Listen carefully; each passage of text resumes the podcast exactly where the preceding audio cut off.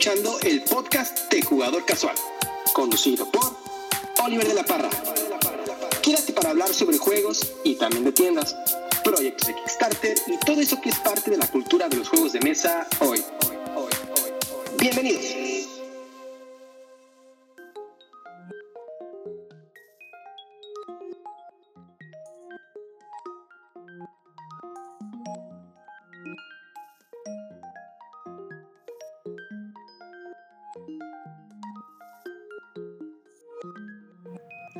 Amigos, qué gusto estar de vuelta en Jugador Casual, este podcast hecho con mucho cariño para hablar de juegos de mesa, para hablar de la experiencia que significa jugar juegos de mesa y estar dentro del hobby de los juegos de mesa. Yo soy Oliver de la Parra y va a ser un placer para mí platicar el día de hoy con ustedes porque tenemos invitados, tenemos juegos, tenemos mucho que platicar. Vamos a hablar sobre proyectos mexicanos que están en Kickstarter o que van a estar en Kickstarter, a lo mejor para cuando escuchen esto. Todavía faltan un par de días, pero vamos a tener un par de invitados muy, muy, muy padres que tienen ahí unos proyectos muy cool. Vamos a estar hablando también de juegos que traen un hype bárbaro, así barbarísimo de parte de Devil. Vamos a estar hablando de, ya lo saben, Luna Capital y Bitoku. No tan a fondo porque creo que son juegos que merecen mucha más profundidad. Pero sí quiero cumplir ahí con un par de preguntas que se hacen mucho sobre estos dos juegos específicamente. Entonces me gustaría repasarlas un poco más como para, para ayudar a la comunidad a resolver esas dudas que he notado que se hacen mucho, ¿no? Que, que, se hacen mucho estas preguntas específicamente. Entonces, vamos a estar hablando de eso. Vamos a estar hablando también de un juego de mi ludoteca en esta sección en la cual agarro un juego y les platico por qué me gusta y por qué ha sido una experiencia. Así como la vez pasada estuvimos hablando de Iki, que muchas personas se acercaron a decirme, oye, no conocí ese juego, qué padre. Así esta semana vamos a estar platicando de un juego ahí en mi ludoteca, así que bienvenidos, esto es Jugador Casual, esto es un podcast para ustedes que se trata de juegos de mesa y para mí es un placer hacerlo y sentarme a platicar con ustedes porque siento que esto es una plática, así que pues arranquémonos con lo que tenemos para el día de hoy. Debir México. Debir México presente en el contenido de Jugador Casual. AEG, Alderac Entertainment Group. Descubre su amplio catálogo de juegos presente en Jugador Casual. Amigos, pues primero que nada, el hype absoluto, ¿no? El hype que significó la llegada de Luna Capital y de Bitoku a las tiendas. Eso la verdad me gustaría arrancar diciendo que aplausos, la neta, aplausos para Devir porque hicieron una campaña muy sólida. Y desde mi perspectiva, esto es perspectiva de marketing, porque como saben, ustedes que escuchan este podcast lo he dicho más de una vez, yo me dedico a hacer marketing, especialmente cosas digitales, y sé lo que significa el esfuerzo de lograr el nivel de menciones que tiene actualmente, ¿no? O sea, de cómo están tomando parte en la conversación, cómo la conversación se divide y qué tanto de ese de ese pastel le está tocando a las menciones de Bitoku y de Luna Capital. ¿no? Yo creo que en mayor medida Bitoku, porque Bitoku llegó con mucha más fuerza. Bitoku llegó siendo el número uno en, en la lista de hotness de, de, la BGG. Y eso neta es, es un punto de partida que sí o sí tienes que capitalizar a la hora de hacer una campaña de marketing. Como resultado, obviamente, hubo mucha expectativa, se generó un montón de, contenido alrededor por parte de los generadores de contenido y medios especializados y de ahí toda la expectativa en tiendas, ¿no? Entonces se llevaron, se llevaron números importantes tienda por tienda, porque seguro ustedes vieron las fotos, entonces tienda por tienda tenían un montón de piezas y eso se convirtió también en ventas y luego las ventas se convierte también ya en las menciones del juego, ¿no? Toda la gente que va a decir, ay, si me gustó o no me gustó, o X o Y, ¿no? Que la verdad si dicen que no les gustó, me gustaría leer a fondo por qué no, porque la verdad es que me parecen dos juegos muy sólidos. Y entonces quiero platicar un poquito con ustedes sobre cosas que he notado que se preguntan mucho alrededor de uno u otro. Por ejemplo, Luna Capital he notado mucho que se pregunta qué tal están los componentes de Luna Capital. Yo les quiero decir que la verdad estoy contento con lo que viene en Luna Capital a nivel componentes. Me sorprendió mucho que en una caja tan pequeña viniera un juego tan sólido y tan bien a nivel componente. ¿no? El juego también está muy bien a nivel mecánica, pero lo que trae a nivel componente está bien, o sea, son un montón de tiles, son un montón de tarjetas de buena calidad unos y otros, un tablero bastante bien, o sea, no es un tablero enorme, pero porque no lo necesita el juego. Y lo que me sorprendió especialmente son tres piezas ahí mm, que conforman una especie de inserto, pero para que lo destroqueles y lo armes. Eso me sorprendió de una manera muy grata, porque uno es una torre en la que vas a poner los tiles, que de repente se antoja mucho como, como un accesorio que te podrían vender extra, ¿sabes? No, no es como que los juegos de tiles traigan estas torres de tiles por default. Entonces que lo traiga, a pesar de que sea de troquel, me pareció un acierto muy grande. Luego trae también una especie de inserto para las fichas que, porque se tienen que acomodar en A, B y C. También eso está muy bueno. Y también trae un dispensador de tarjetas que si bien es muy sencillo, también me funciona perfecto. Ahora, la siguiente pregunta que también me parece que es súper, súper básica es, ¿Bitoku cumple o no cumple con el hype? Pues ahí les va. Yo creo que Bitoku cumple muy bien con el hype, especialmente si la expectativa es un juego robusto, es un juego con mucho nivel de profundidad, un juego que ya roza en, lo que llamaríamos un euro duro. La verdad a mí esos términos de repente me dan un poquito, prefiero no manejar esos términos porque de repente no dicen tanto, ¿no? O sea, habla para un público sumamente especializado y habrá quien difiera. No, bueno, hay números que definen la dureza, que vienen ahí en la BGG, que también de repente es un número que está un poco en las sombras, pero lo que yo puedo decirles es que es un juego muy robusto. A nivel mecánico es un juego que va a exigir un montón. Es un juego que tiene muchas opciones. Es un juego que además tiene una variedad de caminos estratégicos importantes. A eso sumemos la, el diseño gráfico y la ilustración. La verdad es que me parece un juego brillante en términos de color, en términos de imagen, en términos de componentes. Creo que está muy bien hecho, se le nota. Se nota el amor que hubo a la hora de desarrollar y se nota el amor que hubo a la hora de diseñar en términos gráficos, ¿no? ¿Paga, paga el hype? Sí lo paga. Sí lo paga. Yo la verdad es que he, estado en muchas campañas, he visto muchos juegos eh, y he jugado muchos otros que luego digo, ah, bueno, aquí sí hubo hype y más o menos, ¿no? Aquí, aquí hubo, aquí no hubo hype y el juego está muy bueno. Aquí yo creo que la verdad se entiende por qué estuvo en, el hotness, se entiende por qué es un juego que se busca tanto, se entiende por qué es un, un as en la colección de, de David y se entiende por qué se está poniendo tanto en él. La verdad es un juego que recomiendo mucho, es un juego que yo disfruto un montón. Efectivamente no es para todos, o sea, creo que si, si ustedes disfrutan juegos más ligeros, juegos donde se puede uno poner a platicar de repente, juegos que duren menos tiempo, juegos que sean menos exigentes estratégicamente, donde los errores no cuesten tanto, a lo mejor eso podría ser una razón por la cual no entrar a Bitoku. Sin embargo, si ustedes ya están en un nivel en el que quieren juegos más densos, juegos más estratégicos, juegos más pesados, juegos que te exijan más, Bitoku es una muy buena opción. Bitoku es una muy buena opción. Además está eh, eh, alrededor, del juego hay mucho otro extra que vale la pena, ¿no? Todo el tema gráfico que les decía, a mí personalmente el tema me encanta. Yo sé que hay personas que el tema japonés no les encanta, pero la realidad de las cosas es que en algún punto, ya clavados en el juego, el tema no va a, a estresarlos tanto.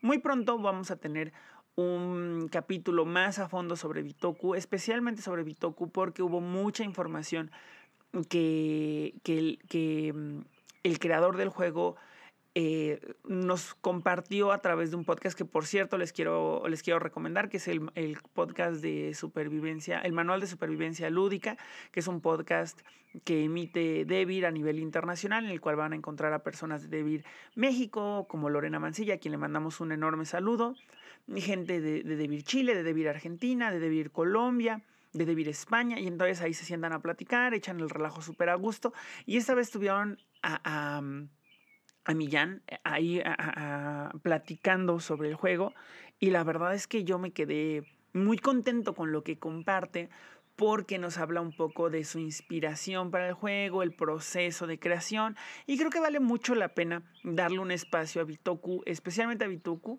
Ya una vez que lo haya jugado un par de veces más, digo, ya lo jugué, me gustó mucho, pero me gustaría jugarlo un par de veces más, tenerlo más fresco y ahora sí contarles especialmente qué onda con Bitoku. Pero a nivel introducción, les puedo garantizar que es un juego que me gustó mucho. Independientemente de cualquier cosa, es un juego que me gustó mucho, que yo quería en mi colección y que agradezco un montón además que me lo hayan mandado. Ese sí fue así como un... Qué padre, porque neta, qué juego eh, eh, tan, tan, bonito. La verdad, tiene, tiene total eh, sello de aprobación de jugador casual. Pero ahora me gustaría pasar a una sección en la cual vamos a abordar juegos de desarrollo local muy mexicanos y eh, la verdad con invitados que, que, estimo porque la verdad le han echado muchas ganas a su proyecto, que se nota que se han involucrado, que le han invertido tiempo. Entonces, pues vámonos a la siguiente sección para que conozcan sobre Dynamite y sobre Codem, que son dos juegos mexicanos. Y tengo aquí a los desarrolladores de los juegos para que nos platiquen. Unos con más hype que otros, pero pues también seguro ya han oído hablar de, de Codem o de Dynamite. Vámonos a la siguiente sección. Acomodado Juegos. Completa tu experiencia con una mesa y accesorios de acomodado. Búscalos en acomodado.com.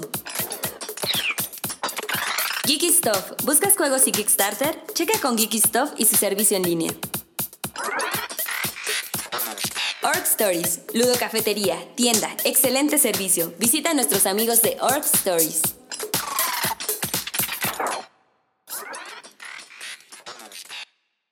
Como les contaba al principio de este podcast, tengo varios invitados y probablemente el que me causa más emoción porque su proyecto está bien padre y llevamos mucho tiempo echándole un buen ojo es mi estimado Alan de MD Games que hizo y está promocionando actualmente el juego de Dynamite. Alan, amigo, ¿cómo estás? Qué gusto que estés por acá. Hola Oliver, muchas gracias. Mucho gusto estar otra vez saludándote y aquí con todos los que nos están escuchando. Es un gusto estar de nuevo acá contigo. Sí, amigo, la verdad es que me da mucho gusto que nos acompañes y más gusto me va a dar que nos platiques un poquito sobre ti, sobre el proyecto y sobre el juego, ¿no? Creo que a lo mejor habrá quien no conozca el proyecto en este momento, así que ¿por qué no nos platicas un poquito sobre de ti como diseñador de juegos, un poquito sobre tu marca y un poquito también sobre Dynamite? Claro, pues bueno, yo soy Alan López, soy mexicano, nací en el estado de Chihuahua, en la ciudad de Chihuahua, y como desarrollador de juegos, mi seudónimo es Enu Rollock, es mi nombre de diseñador. Y aparte de diseñar juegos, soy compositor, soy músico y compositor, entonces digamos que son mis grandes pasiones el hacer música y diseñar juegos y espero en algún momento conjuntarlos. Pero este tengo algunos años haciendo juegos. E, este juego Dinamine es mi primer juego que, va, que está saliendo fuera de Chihuahua, que estamos dándole exposición más allá del estado e incluso más allá de México. Entonces eso nos tiene muy emocionados. Y ya tengo otros juegos ahí en el, en el catálogo que después de la campaña iremos ahí dando a conocer. Algunos ya, ya los, los han podido jugar ahí en, en Tabletopia algunos bocetos y así, pero básicamente tenemos varios juegos, sí, pero este es el primer juego que sale fuera de nuestro estado. Oye, qué padre, amigo. La verdad es que me, me gusta mucho escuchar que, que los diseñadores, o sea, que no esté tan centralizado el tema del diseño, ¿no? Hemos visto diseñadores de todos lados de la República, gente de Guadalajara, gente de Tampico, gente del norte del país. O sea, la verdad es que es bien, bien padre ver que, que, no todo se centralice en un solo lugar, ¿no? Eso me alegra mucho escucharlo. Y también me alegra mucho saber que tienes como ahí varios proyectos y que te gustaría conjuntar el tema de la música y los juegos de mesa. Eso suena increíble. ¿Y por qué no nos cuentas un poquito sobre Dynamite? O sea, en términos del juego, creo que muchos ya sabemos de qué va, pero a lo mejor alguien no. Y también un poco, creo que algo que vale un montón la pena cuando hablamos con los desarrolladores es que nos cuenten la historia detrás del juego, ¿no? ¿Qué te inspiró? ¿Cuáles fueron los retos de realizarlo? ¿Por qué no nos platicas un poquito? Tú le dices Dynamite, yo le digo Dynamite, ¿tú cómo le dices? Pues yo le, yo le digo Dinamine desde un principio, pero porque así se lee en español, pero realmente eh, lo, lo, correcto sí, yo creo que si lo leemos en inglés es Dynamite, como bien dices tú, entonces pues yo creo que ya, ya fíjate que ya le, he estado, ya le he estado empezando a decir Dynamite también. Ah, mira, ya nos estamos poniendo de acuerdo. Cuéntanos un poquito de, de, Dynamite, amigo, porque la verdad es que es un juego que a mí me encanta. O sea, desde que, me, desde que tuve oportunidad de jugarlo en esa jam en la que nos conocimos, yo me quedé con una sensación padrísima del juego y cuando tuvimos oportunidad de recibir el juego en físico para testearlo y para darle difusión. La verdad es que es una experiencia bien, bien padre, pero me gustaría que, que las personas que no lo han jugado y que no lo conocen, pues también de tu viva voz se lleven como el conocimiento del juego. Sí, muchas gracias. Sí, recuerdo cuando en una de las primeras pruebas que estábamos haciendo en la Game Jam, ahí tuviste oportunidad, tuvimos oportunidad de jugar contigo. Fue una partida muy buena porque de ahí este, como que empezamos a agarrar más, más gusto y más confianza de estarlo mostrando a las diferentes personas. Cuando tú lo probaste y el juego ya llevaba un par de años de trabajo, originalmente yo tenía ese nombre desde hace unos años antes, cuando tenía en mente hacer un juego de minería de acá, de minería histórica del estado de Chihuahua porque mm, algo que es muy importante destacar es que el estado de Chihuahua tiene una tradición minera muy, muy fuerte. Las principales ciudades, incluyendo Chihuahua, que es la capital, se fundó a partir de un real de minas. Entonces siempre tenemos en la cabeza la, la minería este, dentro de las actividades económicas del estado, incluso en la actualidad también. Entonces la idea era hacer un juego de minería porque tenemos un juego que es de la historia de, de, la fundación de las villas acá en el norte. Entonces dijimos, bueno, vamos a hacer otro juego histórico y metimos el tema de las minas. Y lo estuvimos trabajando, lo dejamos pausado un buen tiempo porque nos dedicamos a hacer eventos y otras cosas relacionadas con los juegos. Pero de pronto surgió la, las pláticas con una de las ciudades acá del estado para hacer un juego para ellos, un juego familiar. Entonces el, el nombre original que tenía, que era un prototipo más complicado, más como con unas mecánicas más difíciles, no tan familiar. Dijimos, bueno, vamos a adaptar con ese título, vamos a hacer un juego más fácil, que sea familiar y con menos reglas. Entonces lo empezamos a adaptar y te estoy hablando de hace como un par de años para acá, eh, que el tema era como mineros de una mina de 1700 y los altares, por ejemplo, eran para Santa Bárbara, que es la patrona de los mineros, y así fue transcurriendo, nada más que al último no llegamos a ningún acuerdo porque también llegó lo de la pandemia y todo este rollo. Entonces dijimos, bueno, vamos a darle un tema más, digamos, que puede ser más... Eh, más universal, ¿no? Ajá, exactamente. Y, y pues como somos fan de, de, de, las historias de Tolkien, del Hobbit, el Señor de los Anillos, y entonces dijimos, bueno, vámonos por ese tipo de enanos y lo adaptamos, que fue fácil porque realmente el mecanismo ya lo teníamos, nada más fue temáticamente hacer ese esa variante con los dragones, con los altares para los guerreros, en vez de para, para una santo, la, la, patrona de los mineros, ¿no? Entonces, básicamente esa fue la historia del juego. Nos dedicamos a, a darle su ajustada de tuercas hasta que llegó la versión que fue la que tú conociste. Y a partir de ahí para acá ha crecido mucho todavía hasta que llegó al punto en la que estamos presentando en, en la campaña, que es el que digamos ya nos convenció y fue el juego así como ya lo estamos exponiendo. Y mira que cuando yo lo conocí, ya me parecía un juego bastante bueno, bastante redondo. ¿eh? He estado ahí revisando y los ajustes creo que lo benefician mucho. Los extras que le han sumado también suenan bien interesantes. Todo este tema de los tiles grandes y tener más tarjetas de objetivo y tener más items. Eso también se me hace que está muy cool. Pero a mí el juego ya se me hacía bastante redondo, pero creo que siempre se agradece, ¿no? Sumar más contenido a través de la campaña o más contenido a través del desarrollo. Entonces creo que eso beneficia mucho al juego.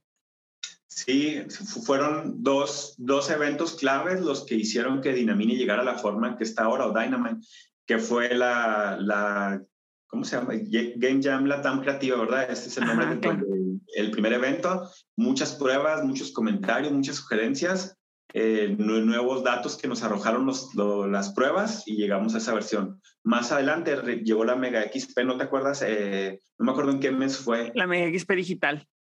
Sí, ajá, desde el año pasado, ¿verdad? Y ahí le volvimos a dar otro entre a, las pruebas y todo. Y esos dos eventos fueron claves para que se configurara como es ahora.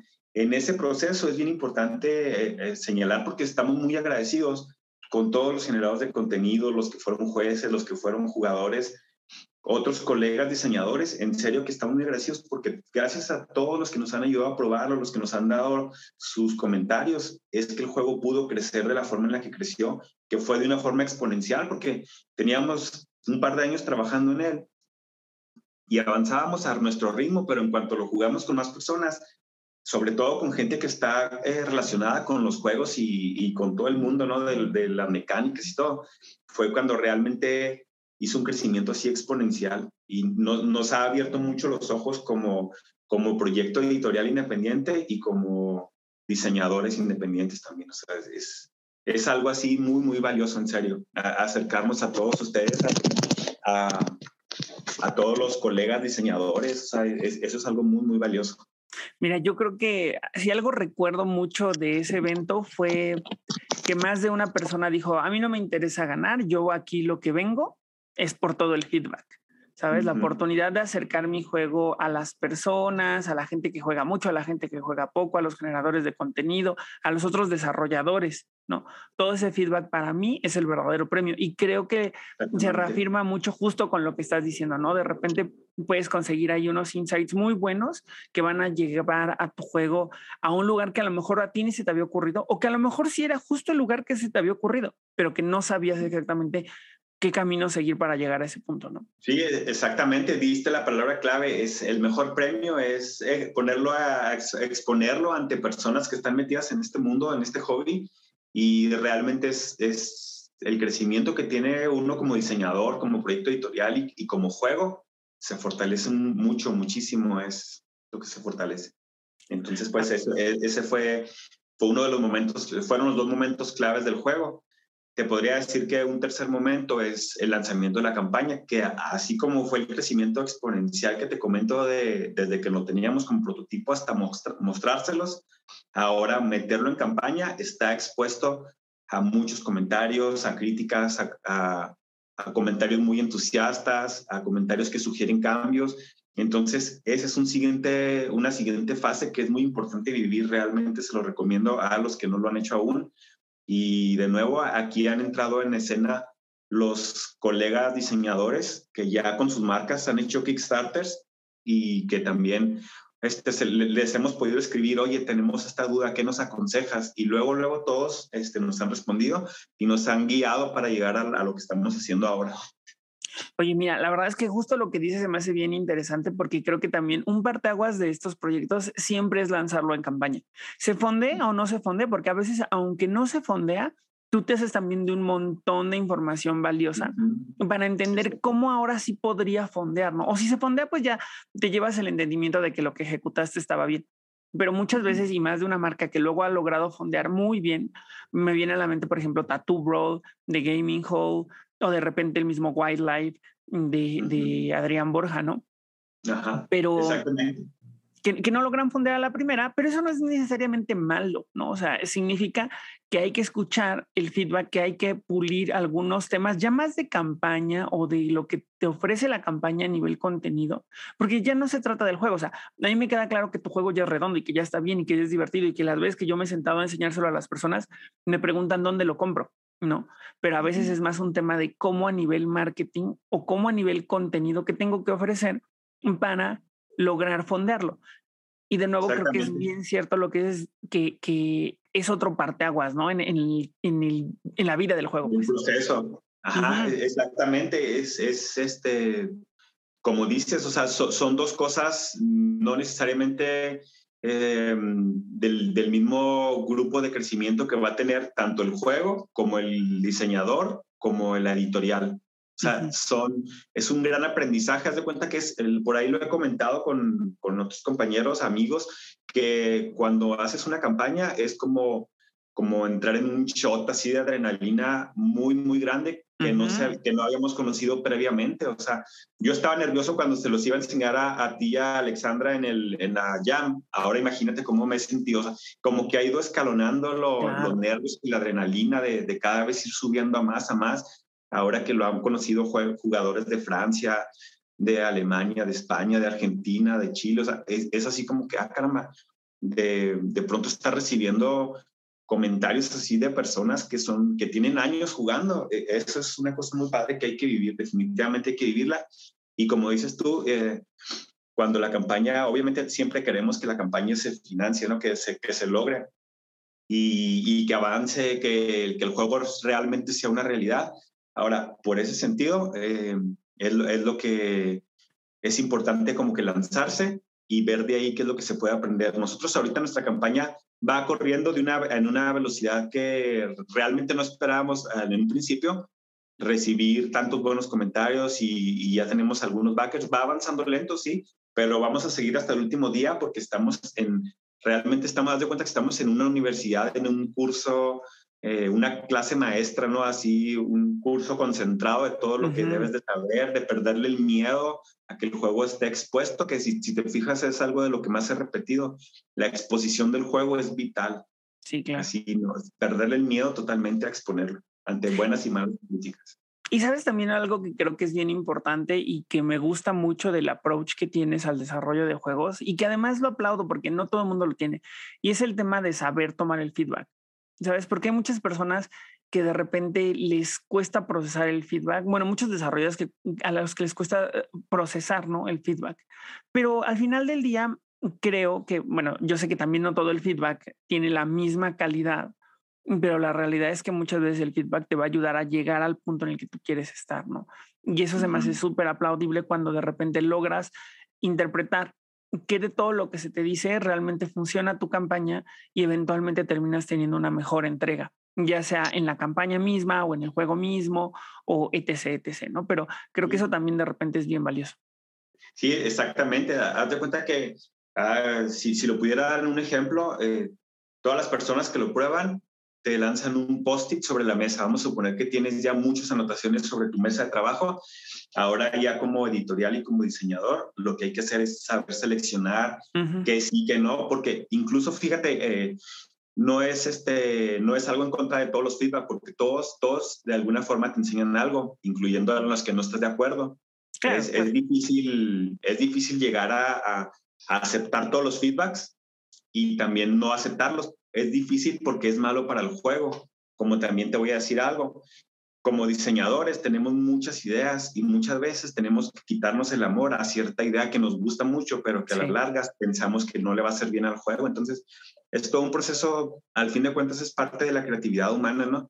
Es lo difícil, no hay realmente, sí tenemos ciertas, ciertas fórmulas o ciertos lineamientos, pero Claro. El ingrediente de la, de la chispa o de la creatividad individual es ahí donde se puede hacer la diferencia, ¿no? Entonces, definitivamente está, está padre exponerlo de, en, las fases en las que te he comentado, en pequeños concursos, en jams, eh, con, primero con tus amigos y familiares, hasta llegar a una campaña, es, está súper, es una gran experiencia y que solo nos deja queriendo más, o sea, nos deja queriendo más no precisamente la campaña, sino nos deja queriendo que nuestros juegos vayan a, a concursos, este, para ver qué feedback nos dan. Que quisiéramos ahorita lo que yo creo que todo el mundo queremos, no estar en eventos presenciales, que ojalá que pronto podamos estar todos los que nos hemos conocido en, este, en estos dos años de encierro. Imagínate un evento que hubiera ya en la Ciudad de México, no sé, en Guadalajara. Yo creo que ahí nos vamos a ver las caras casi todos los que estamos aquí hablando, ¿no? Y eso va a estar padre. Sí, la verdad es que creo que ese tema de las cosas en vivo las extrañamos mucho y benefician un montón a las campañas. O sea, mm, como que históricamente regreso a algunas campañas en las que he participado de una manera u otra y el tema de ir y hacer eventos en las tiendas, acercarte a, los posibles consumidores, dar a conocer el juego, sentarte a jugar, eso ha beneficiado mucho al, al, resultado, ¿no? del financiamiento de las campañas a través de Kickstarter.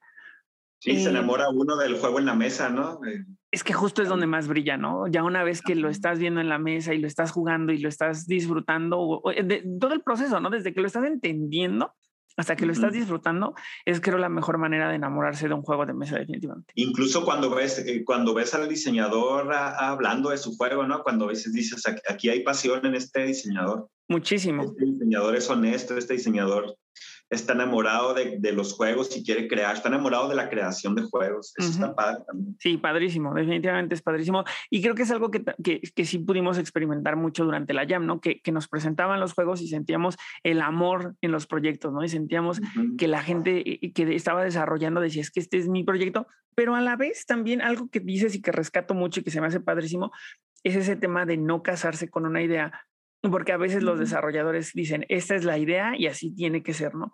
Cuando no, cuando de repente desde fuera es notorio que esa idea, si se removiera, a lo mejor el proyecto avanzaría mejor o fluiría de una mejor manera, de una manera u otra, ¿no? Entonces, saber desprenderse de eso creo que es el acto de humildad más grande de parte de un desarrollador y, y eventualmente lo va a llevar a donde quiere estar. Sí, y, de hecho muchas veces se tienen que, igual que en cualquier proceso creativo, ¿eh? Porque también lo mismo aplica para una composición musical o para una obra de teatro, tienes que dejar cosas que son buenas. ¿Por qué? Porque no son compatibles con esta otra, o sea, hay que poner la balanza y sí, es, es eso, eh, eh, saberle perder el, el, amor a algunas ideas que se van a ir y que, y que finalmente no se pierden del todo porque las sigues malavariando ahí en la cabeza y quizá en un año se aplique en otro prototipo, ¿no? Entonces, Justo, no, no, aplicarla en ese momento no significa justo como dices perderla para siempre, ¿no? Creo que eventualmente podrías aplicarla en algo diferente. Oye, y regresando un poquito a Dynamite, ¿cuáles fueron así como los retos creativos que más te vienen a la mente del desarrollo de este juego?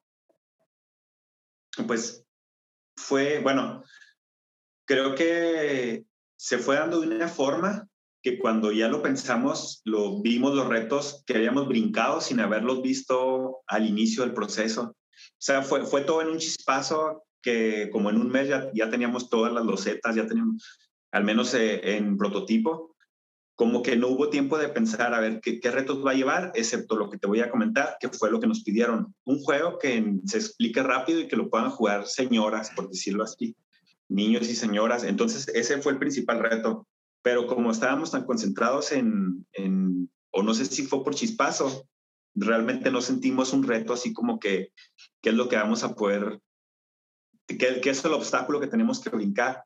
Ahora, el verdadero reto empezó cuando surgió, surgió la exposición en la, en la Game Jam, que fue ahí cuando estuvo expuesto ante, ante personas que son expertas en juegos, y ahí fue cuando nos dijeron, ok, está bien balanceado, este, tiene rejugabilidad, eh, es fácil de, hacer el setup, ahí fue donde ya realmente surgió el reto. Entonces, yo pienso que para responder, diría que creativamente no tuvimos un, reto así a vencer porque simplemente se dio el proceso disfrutando, emocionados por querer hacer un juego nuevo.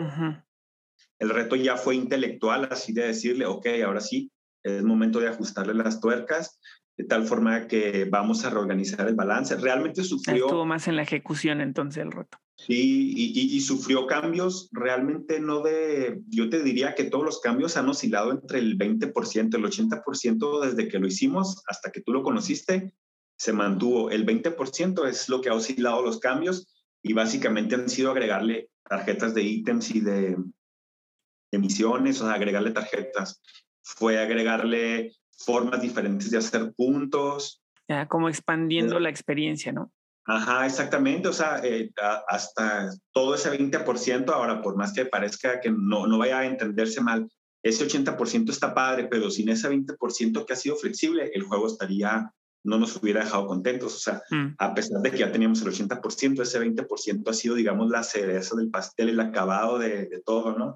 Entonces, pues, pues no sé, yo creo que el, el reto ha sido, ahora ya, ya personalmente, así como diseñador, te digo que el reto ha sido poder acotarlo y no dejarme ir por todos lados de que, no, quiero una, una, unas tarjetas extra que, se, que apliquen en, los niveles más profundos donde surja lava. O sea, ha sido difícil desprenderme de todo mi gusto por la mitología de los enanos, que yo diría que ese ha sido el reto, mantenerlo así con los pies en la tierra, hasta donde yo creo y con las capacidades actuales que tengo de diseñador.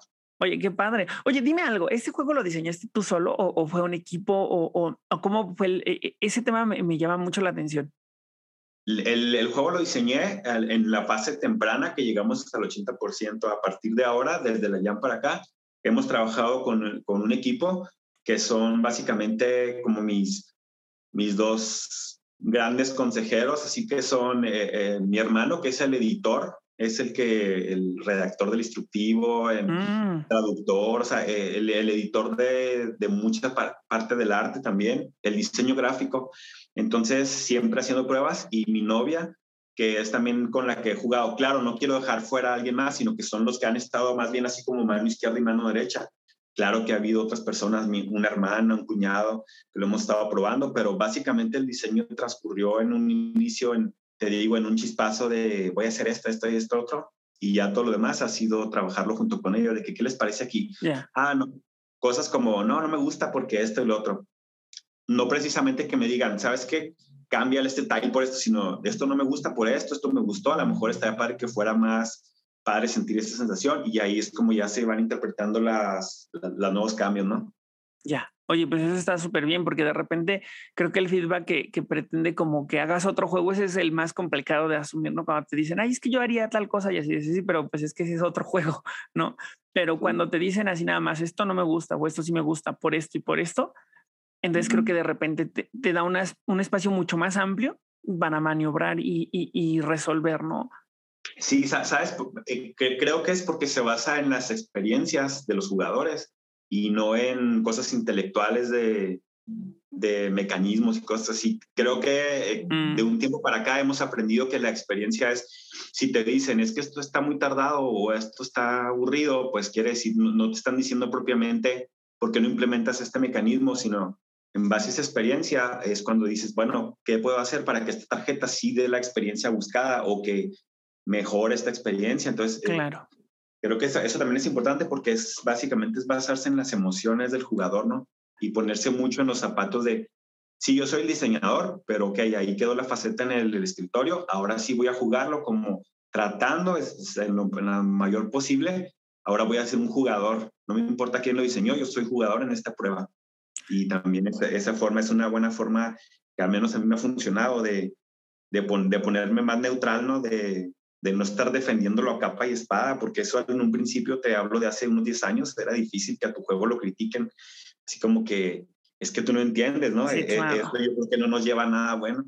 Y... Pero creo que acá la palabra clave es definitivamente experiencia, ¿no? Pensar en la experiencia que va a tener quien se sienta a jugar, ¿no? O sea, si se va a divertir, con qué aspectos específicamente se va a divertir. Digo, la, la, experiencia de un juego de mesa la constituyen un montón de factores, pero tener claro que es en pro de la experiencia del jugador hace completamente la diferencia en términos de cómo ir ajustando, ¿no? Y, y, creo que de repente algo que admiro de tu discurso es esta sinceridad de decir, no, no estamos clavando como en, en cosas eruditas de hay mecanismos y tema y, y y, y, la dinámica de tal cosa, no en cosas así como un poco más clavadas, sino en la experiencia que al final del día, pues es lo que, lo que vive el, el que lo juega, ¿no? En los, muchos jugadores a lo mejor pueden llegar a, explicar un juego a través de mecánicas y eso que es más clavado, pero muchos van a explicar la experiencia a través de qué tanto lo disfrutaron.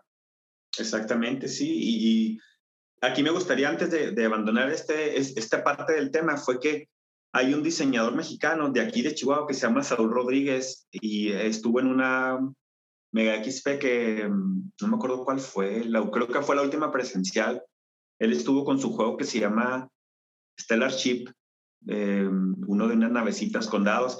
Entonces, él fue muy parte importante también en cuanto a cuando les presenté el primer juego, la primera versión, justamente eh, de ahí fue donde partió eso también de la experiencia. O sea, esto está larguísimo, esto, ningún jugador va a aguantar esto aquí de largo. Entonces fue muy importante en este proceso y, y, realmente nunca lo, nunca lo había mencionado y si me escucha va a pensar que no, que no lo estoy recordando, pero no, definitivamente también es parte importante y está en el instructivo, ¿eh?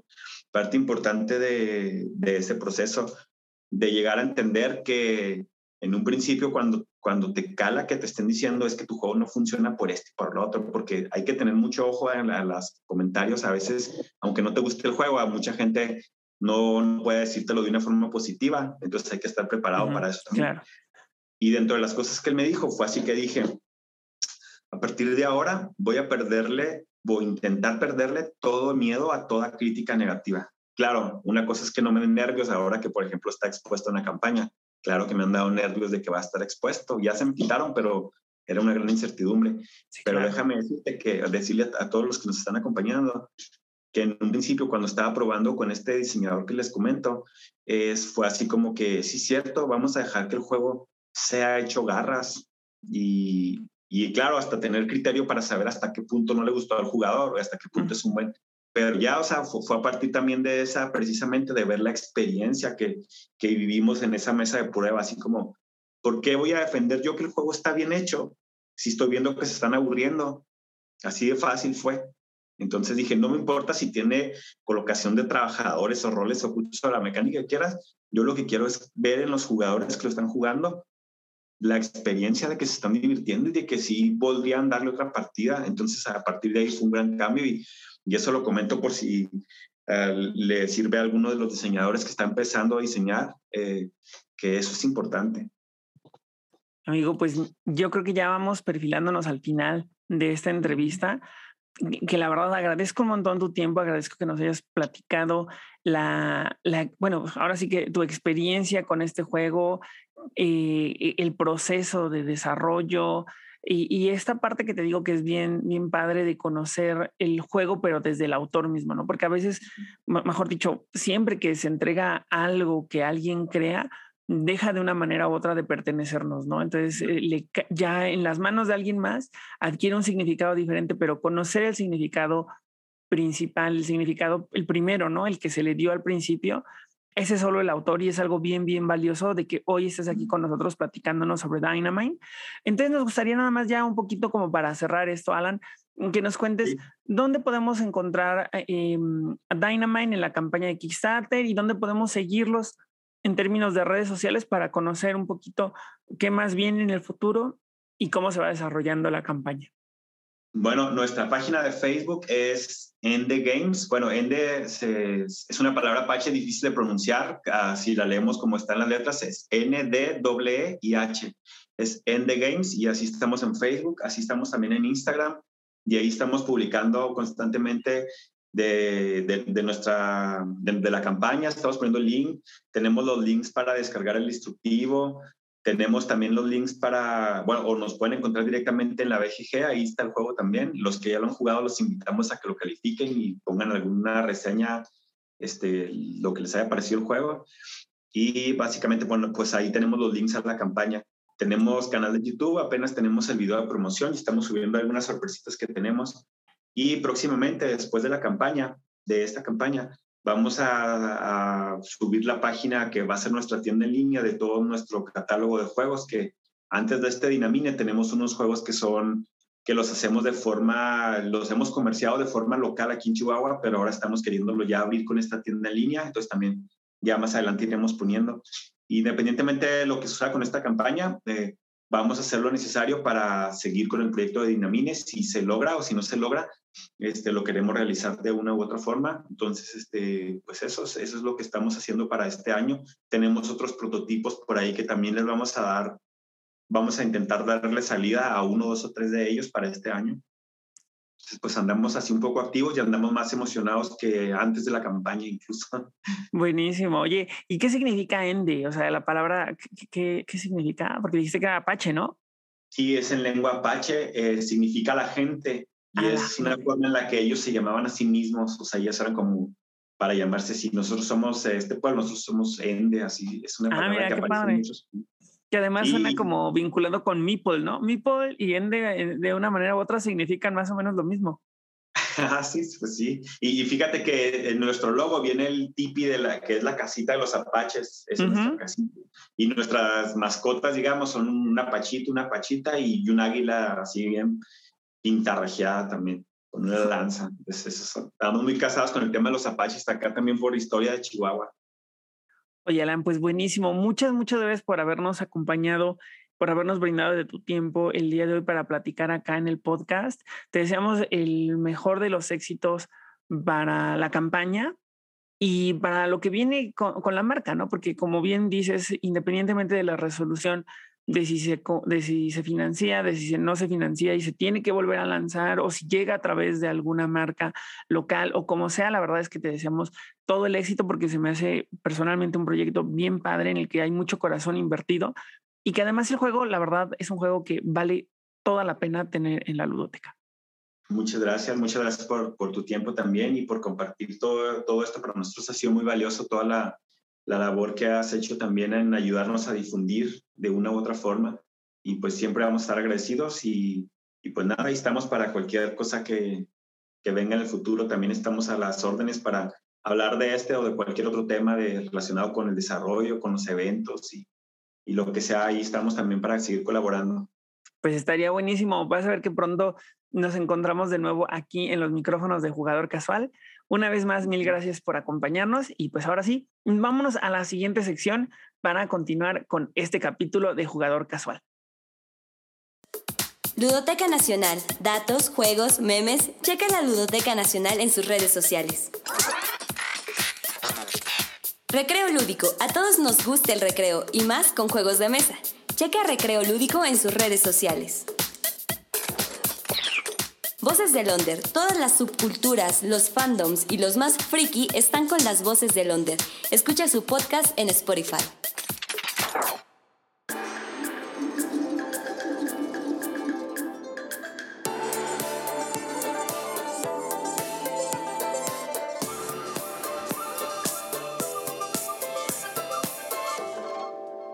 Amigos, pues como les contaba al principio de este capítulo, tengo invitados, invitados mexicanos de los cuales me siento muy contento poder recibirlos acá para platicar sobre sus proyectos de Kickstarter. Y el invitado los invitados con los que me gustaría eh, platicar en este momento son Alan y Sergio del proyecto de Codem. Amigos, ¿cómo están? Qué gusto tenerlos por acá. Hola Oliver, un gustazo estar por acá igual. Un saludo a todos los que nos están escuchando y pues un gusto, un gusto. Sí, sí, sí, claro, un gusto estar acá con, con ustedes y pues nada, muy, muy contentos de poder compartir un poco de lo que estamos haciendo. No, pues la verdad es que qué emoción y muchas gracias por aceptar la invitación. Yo también estoy muy emocionado de que nos cuenten un poquito sobre Codem, sobre la historia detrás del juego, sobre el proyecto de Kickstarter. Entonces no sé por dónde les gustaría arrancarse, así como a lo mejor me gustaría escuchar un poco la historia del juego, ¿no? Y un poquito de qué va. No sé, no sé quién nos quiere dar como esta introducción a todos los que no conocemos tanto sobre Codem. Claro, pues mira, eh, realmente Codem surge a partir de un, un concepto que ya llevaba eh, escribiendo yo personalmente desde hace algunos años, desde este, el 2019, eh, y pues este trataba de, de, reforzar muchas, muchas ideas ¿no? que se tiene este, en culturas pues muy antiguas, que es pues prácticamente la unión entre el hombre y la naturaleza, ¿no? Eh, ¿Cuál es nuestro papel en? Y eh, también intentaba un poco concientizar acerca de eh, las especies endémicas, las especies en peligro de extinción, sobre todo, y no solamente pues del reino animal, ¿no? Sino pues de, todos los reinos, y, este, y que se viera todo esto reflejado, sí en una narrativa, pero también en un, en un juego de cartas, ¿no?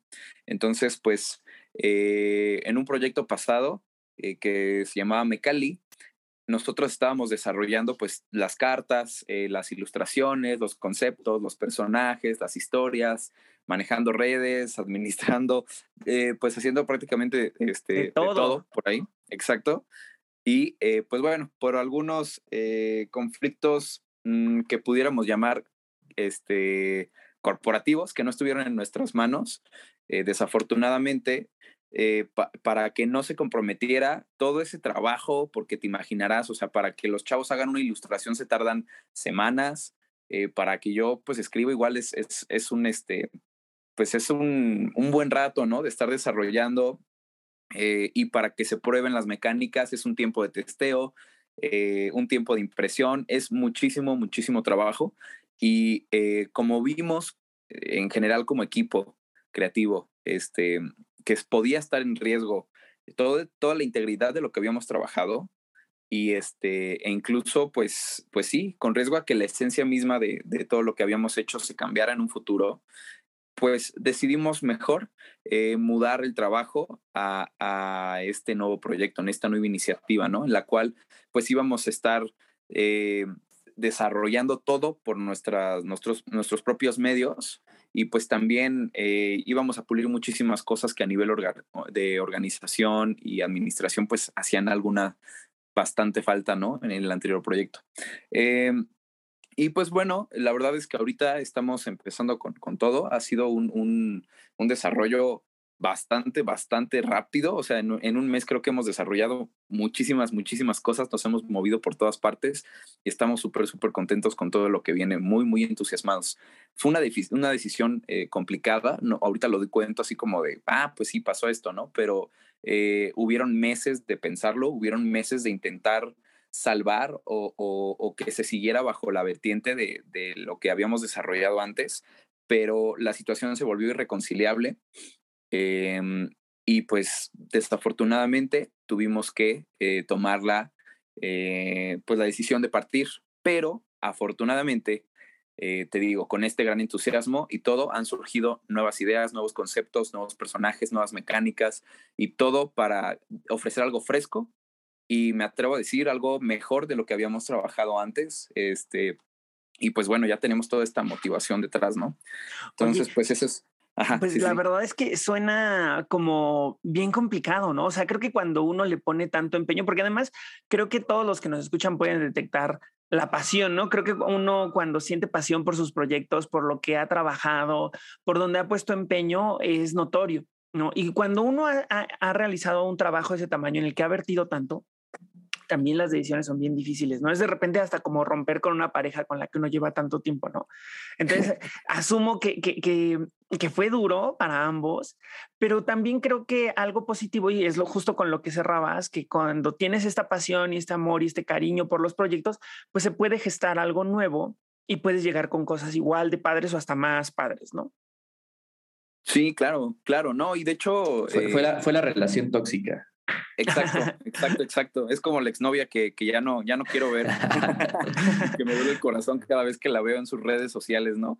Pero, sí duele, pero también es saludable, ¿no? Igual es doloroso cortar con un ex tóxico, ex tóxica, pero es por el propio bien y siempre nos lleva a lugares más positivos, definitivamente. Sí, no, pues ahorita yo ya me siento con el amor de mi vida, ¿no? Este, y, y con quien ya, ya le voy a poner matrimonio, ya me voy a casar. Ah, muy bien. pues, este Cuéntenos un poquito entonces, ¿cómo es este juego? Porque la verdad suena, ahorita ya me lo vendieron como muy padre, o sea, cuando uno denota tanto amor por un proyecto, pues eh, no hay manera en la que no se nos antoje conocer, ¿no? Entonces, cuéntenos un poquito ¿De qué va Codem? ¿Cómo se juega? Yo entiendo que tiene este mismo formato TSG como tenía el proyecto anterior, ¿no? Más o menos. Sí, en efecto. Pues fíjate que eh, eh, como jugador de TCG, de varios TCGs y, pues aficionado, ¿no? También a toda la cultura eh, de los juegos de tanto de cartas como de mesa, pues he notado, ¿no? Como ciertas cosas que se quejan los jugadores o que de pronto eh, mejorías que pudieran tener los, juegos como tal. Y además, pues muchos comentarios ¿no? de la comunidad que ya teníamos en el proyecto pasado, pues sobre todo para mejorar y para hacer de este, de este juego pues, más interesante, ¿no?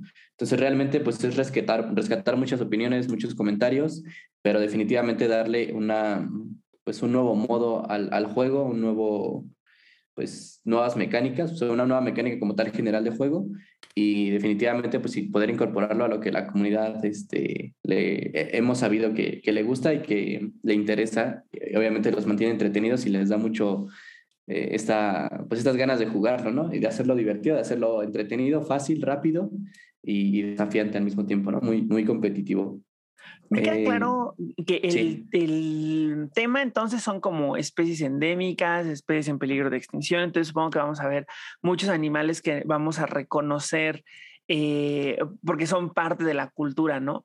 Pero ¿cómo sería un turno del juego? Digo, o sea, creo que muchas personas que nos escuchan han tenido a lo mejor algún acercamiento con Magic, o a lo mejor con Yu-Gi-Oh, o a lo mejor con Pokémon, o a lo mejor incluso con juegos un poquito más, más de nicho como Vampire The Eternal Struggle. Entonces, ¿cómo sería así, a grandes rasgos, sin clavarnos demasiado, cómo sería un turno de Codem?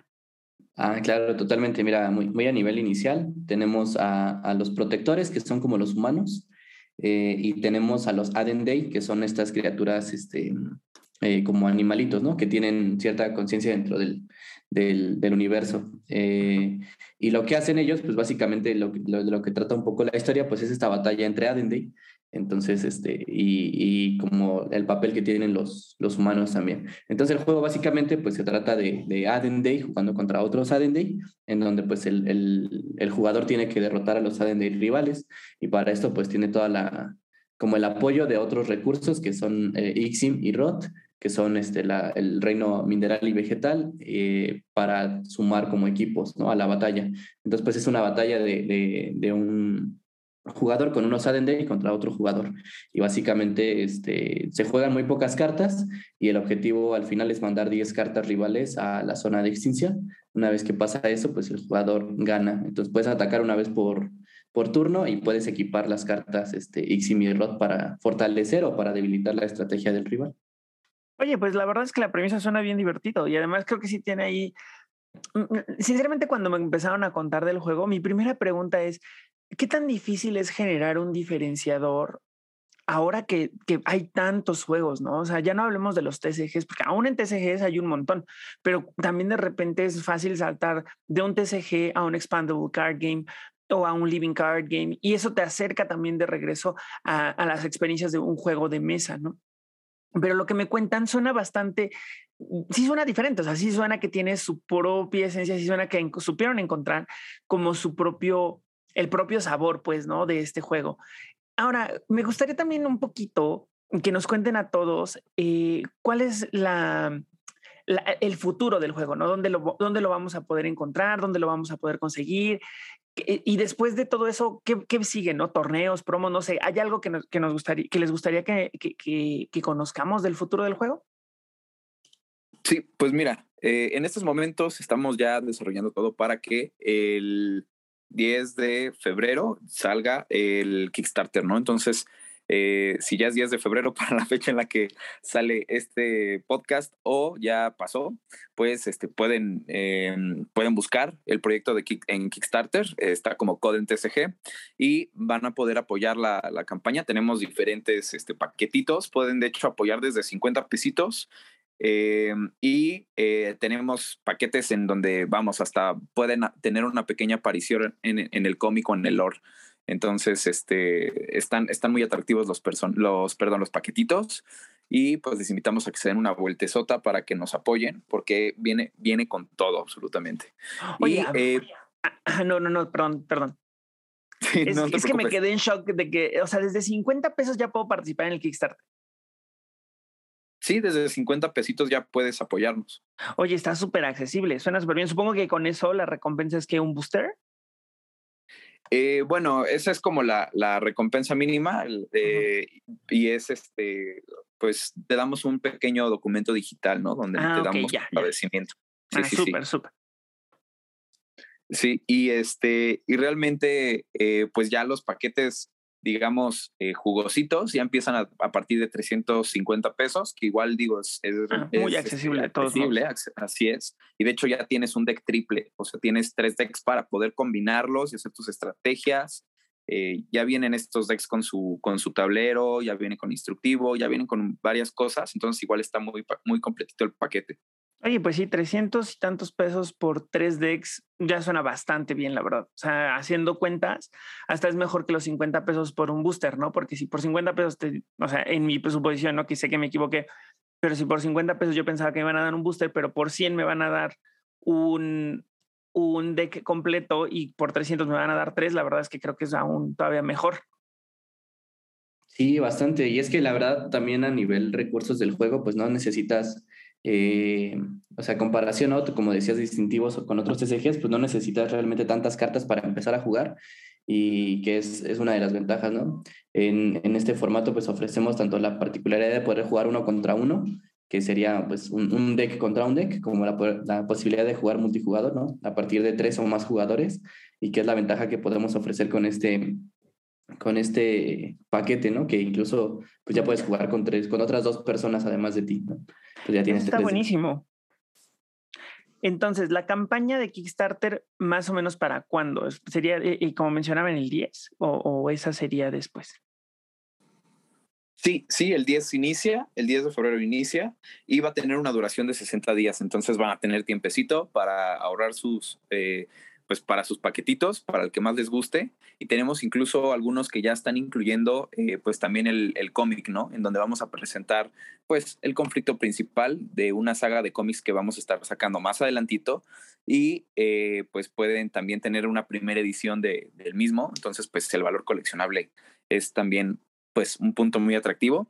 Eh, y pues igual respondiendo un poquitín a la otra pregunta que habías hecho, eh, de qué sigue, eh, pues sí, efectivamente también tenemos planeados hacer este, muchos torneos, activar mucho la parte competitiva del juego y eh, también pues recalcar, ¿no? Que pues nuestra ambición es convertirnos también en una empresa de, de entretenimiento, ¿no?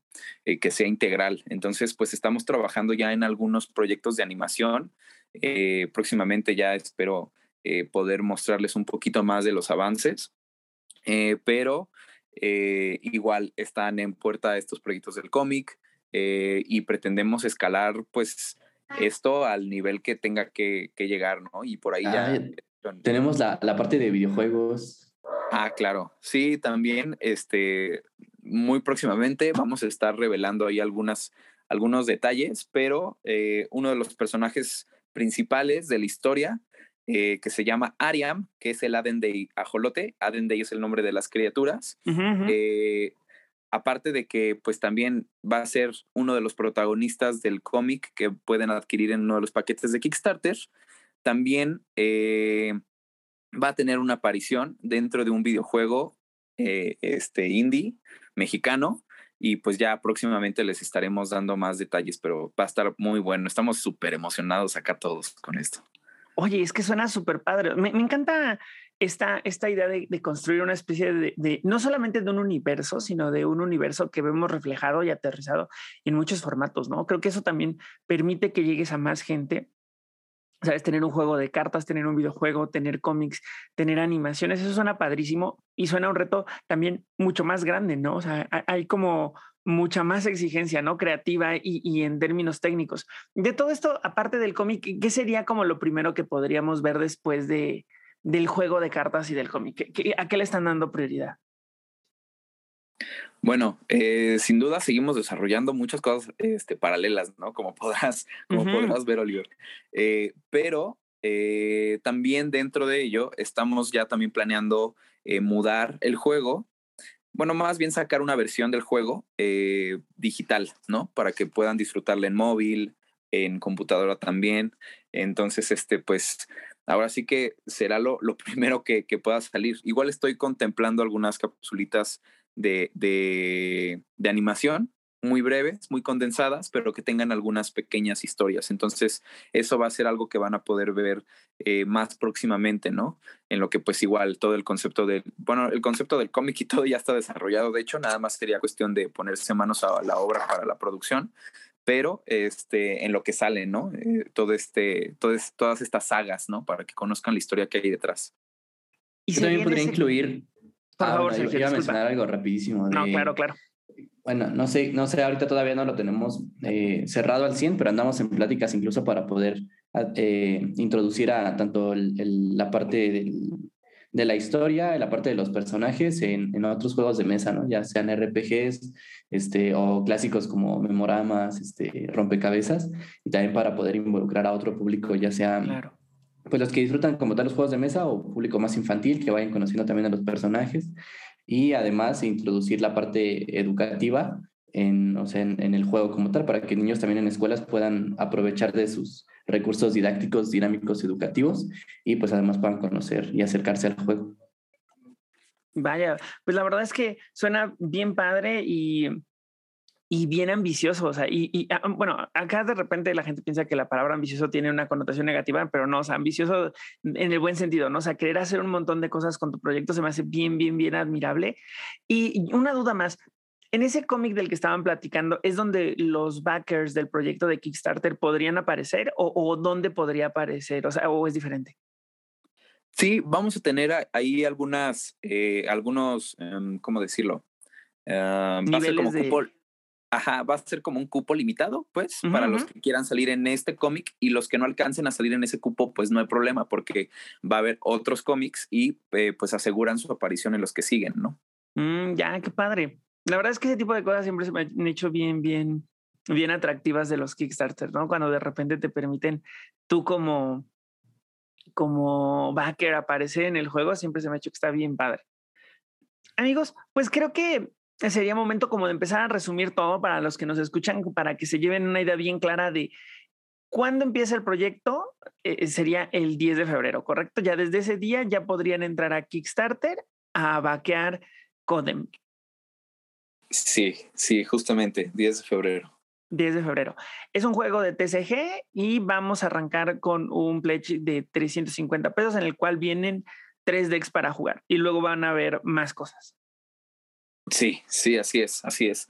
Ya después tenemos todos esos paquetes más integrales que vienen con cartas promo exclusivas para Kickstarter, vienen con set de dados y monedas, vienen con el cómic en primera edición, hay otros que vienen con playmats, cartas foil, o sea, uf, hay muchísimas, muchísimas recompensas. Suena muy amplio, la verdad es que suena bien padre. Y pues también eh, bien atractivo, ¿no? O sea, creo que la gente que disfruta de este tipo de juegos, eh, que le lleguen nuevas opciones y además hechos por mexicanos y con conceptos tan padres, creo que siempre, siempre es algo que, que nos emociona, ¿no? Eh, no sé si quieran dejarnos también, creo que valdría mucho la pena, cuáles son las redes sociales del proyecto, si existen, o cuál va a ser el website del proyecto, también para que las personas que los escuchan se acerquen a ustedes si tienen alguna pregunta o vayan conociendo, porque e, el, el, podcast a mí se me hace un gran formato, pero siempre carece como de la parte visual, ¿no? Y creo que de repente los juegos de mesa suelen entrar mucho por los ojos y entonces aquí nos hace falta el soporte visual para, para enamorarnos, pero creo que valdría mucho la pena que nos digan dónde podemos verlo. Claro, claro, eh, totalmente. Este, ahí nada más, déjame hacer la, la invitación, Alan, para muy, muy, este, o sea, ah, empezamos el 10 de febrero en, en, Kickstarter, pero pues definitivamente ahorita ya se pueden incorporar tanto en redes sociales como en nuestro Discord, en donde estamos pues dando muchos como spoilers o revelando cosas, dando actualizaciones, e incluso invitando a la gente a que si quiere formar parte del equipo de testeo para checar cómo están las, las mecánicas de juego, además conocer a los personajes y tener cartas como eh, previas o cartas promo desde antes, pues también lo pueden hacer sin ningún costo. Perdón, hay un poco de ruido. Y este, pues nada, desde el Discord estamos ahí conviviendo. Obviamente están los, eh, en, los links en nuestras páginas de Facebook, de Instagram. Eh, nos pueden encontrar como Codem TCG y eh, también este, en la página que probablemente ya, ya habrá salido para este momento, está como codem-tcg.com. Eh, no sé si quieres agregar algo, Ala. Perdóname. No, no te preocupes, pues ya, ya lo dijiste tú, amigo, y pues nada más es este recordarles, ¿no? O sea, justo lo que dice Oliver, quizá no, no pueden conceptualizar esta parte de, de, fauna o piensan nada más en animalitos, pero eh, realmente tratamos de llevar este, este concepto a lo fantástico en terrenos más místicos eh, y eh, pues créanme que si ven algunas de las ilustraciones que, que, están en las redes, pues les va a atraer mínimo este, este gran proyecto y se van a emocionar como nos emociona a nosotros crearlo, ¿no? Hoy apenas me mandaron la portada del cómic. No manches, la cosa más preciosa del mundo. Definitivamente, yo, yo, o sea, e, e, el 10 ya va a salir todas las, algunas de las ilustraciones y van a salir obviamente los, los personajes y la portada del cómic, pero definitivamente tienen que irse a, a las redes a checarlo porque está súper, súper bonito. Y, y, yo creo que chance, mientras ya estaban escuchando este podcast, lo buscaron y si no lo han buscado, pues métanse de una vez a las redes sociales para que puedan checar todo este contenido y enamorarse de estos personajes, de este juego, de esta historia y de todo este proyecto que estamos realizando. Y, e igual, aprovechando un poquitín lo que dijiste, Oliver, este, y reiterando un poco lo que dice igual Sergio, ¿no? O sea, siempre estamos abiertos a sus comentarios, a sus preguntas e incluso también a nuevas colaboraciones, ¿no? Algo que, que a mí me gusta mucho del proyecto es que reúne mucho talento de, de personas, pues de toda la República realmente, ¿no? Eh, que tienen un gran amor por el, por el arte, por el diseño, por ilustración, eh, por la edición, por todo lo que les apasiona eh, y pues este es un espacio igual en el que pues vemos cómo, cómo se pueden incorporar nuevos talentos, entonces pues siempre estamos abiertos a ello, ¿no? Amigos, pues la verdad les agradezco mucho su tiempo, agradezco mucho que hayan venido a platicarnos de este proyecto. Yo también ya ahorita me voy a meter a buscar porque tampoco he visto esa portada, así que a ver si la sube Sergio y la veo porque me, me, han transmitido como esta emoción por el juego, ¿no? Una vez más, gracias por venir aquí a platicar con nosotros, bueno, conmigo y con nosotros sobre Codem y pues vamos a estar muy, muy al pendiente de la campaña y de lo que vaya saliendo de este juego mexicano de TCG. Muchas gracias por el tiempo, amigos. Ah, gracias a ti, cuídense mucho. Hombre, Oliver, sí, muchas gracias por la invitación y un abrazo a todos los que nos escuchan, también a ti, Oliver, y cualquier cosa, pues aquí seguimos. Sí, aquí seguimos y seguimos también ahí en Jugador Casual, donde les vamos a estar poniendo en las diferentes redes sociales información sobre Codem para que también ahí lo vayan viendo. Y pues una vez más, gracias y pues vámonos a la siguiente sección. Ravenfolks, juega y come como profesional. La ludoteca más impresionante y la comida más gourmet te esperan en el Nido de Juegos. Encuéntralos en Roma Norte, Ciudad de México. El Dragón Board Games Café Disfruta de los juegos de mesa en familia, descubre juegos, come delicioso y vive el ambiente de la comunidad de Querétaro. Visítalos. Puercomonte, cultura mexicana hecha experiencia para todos, juegos de mesa y juguetes que inspiran la convivencia. Encuéntralos en museos y tiendas.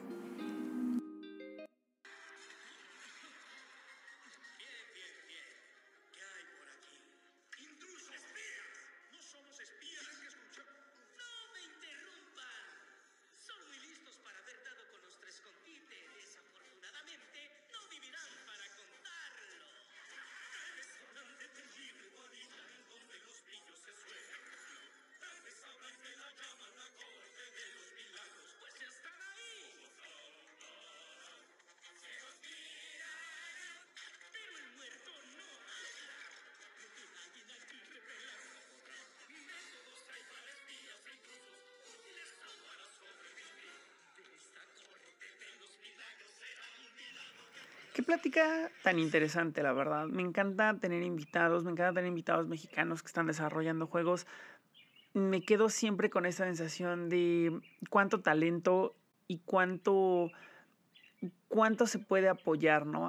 para ver estos proyectos hechos realidad de una manera y otra. Más cuando las cosas están bien hechas, más cuando las cosas tienen tanto amor. Y eso creo que es lo más, lo que más me llevo yo de las pláticas que tuvimos el día de hoy en el podcast. Pero esto que acabamos de escuchar justo después de la plática con los chicos de Codem se llama La Corte de los Milagros y es un pedacito de una canción del Jorobado de Notre Dame de Disney. Y nos pone en tono para platicar sobre un juego que también se llama La Corte de los Milagros. Bueno, en, en inglés se llamaría eh, The Court of Miracles. Y es un juego que está basado justo en este lugar al que se le llamó en su momento la Corte de los Milagros, que era un barrio en París en el cual los, las personas que eran invidentes o que no tenían un brazo o que no tenían una pierna o que no podían hablar, que tenían alguna malformación de cualquier tipo o algún, eh, algún tema físico de cualquier tipo, de repente llegaban y se curaban por, por la magia que tenía el lugar, ¿no? No es que realmente se curaran, sino que realmente estaban fingiendo y por eso popularmente se le conoció como la Corte de los Milagros. Este juego de Lucky Dog Games nos lleva a estos vecindarios que componían eh, la región de la Corte de los Milagros y lo que tenemos que hacer es ganar renombre como uno de los grupos Mm, es que no sabría exactamente si llamarlos delictivos o, bueno, digamos de los grupos humanos, ¿no?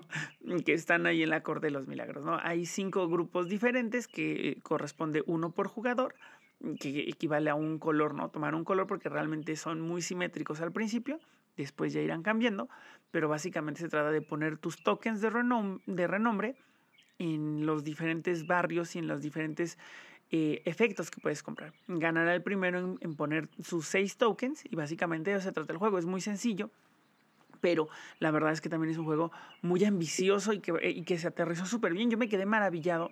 Más allá del arte, que está padrísimo, más allá del, del, tablero, que no es un tablero ni redondo, ni cuadrado, ni nada, sino que es como una especie de mapa que tiene un borde recortado para que te dé toda la sensación de justo eso de un mapa.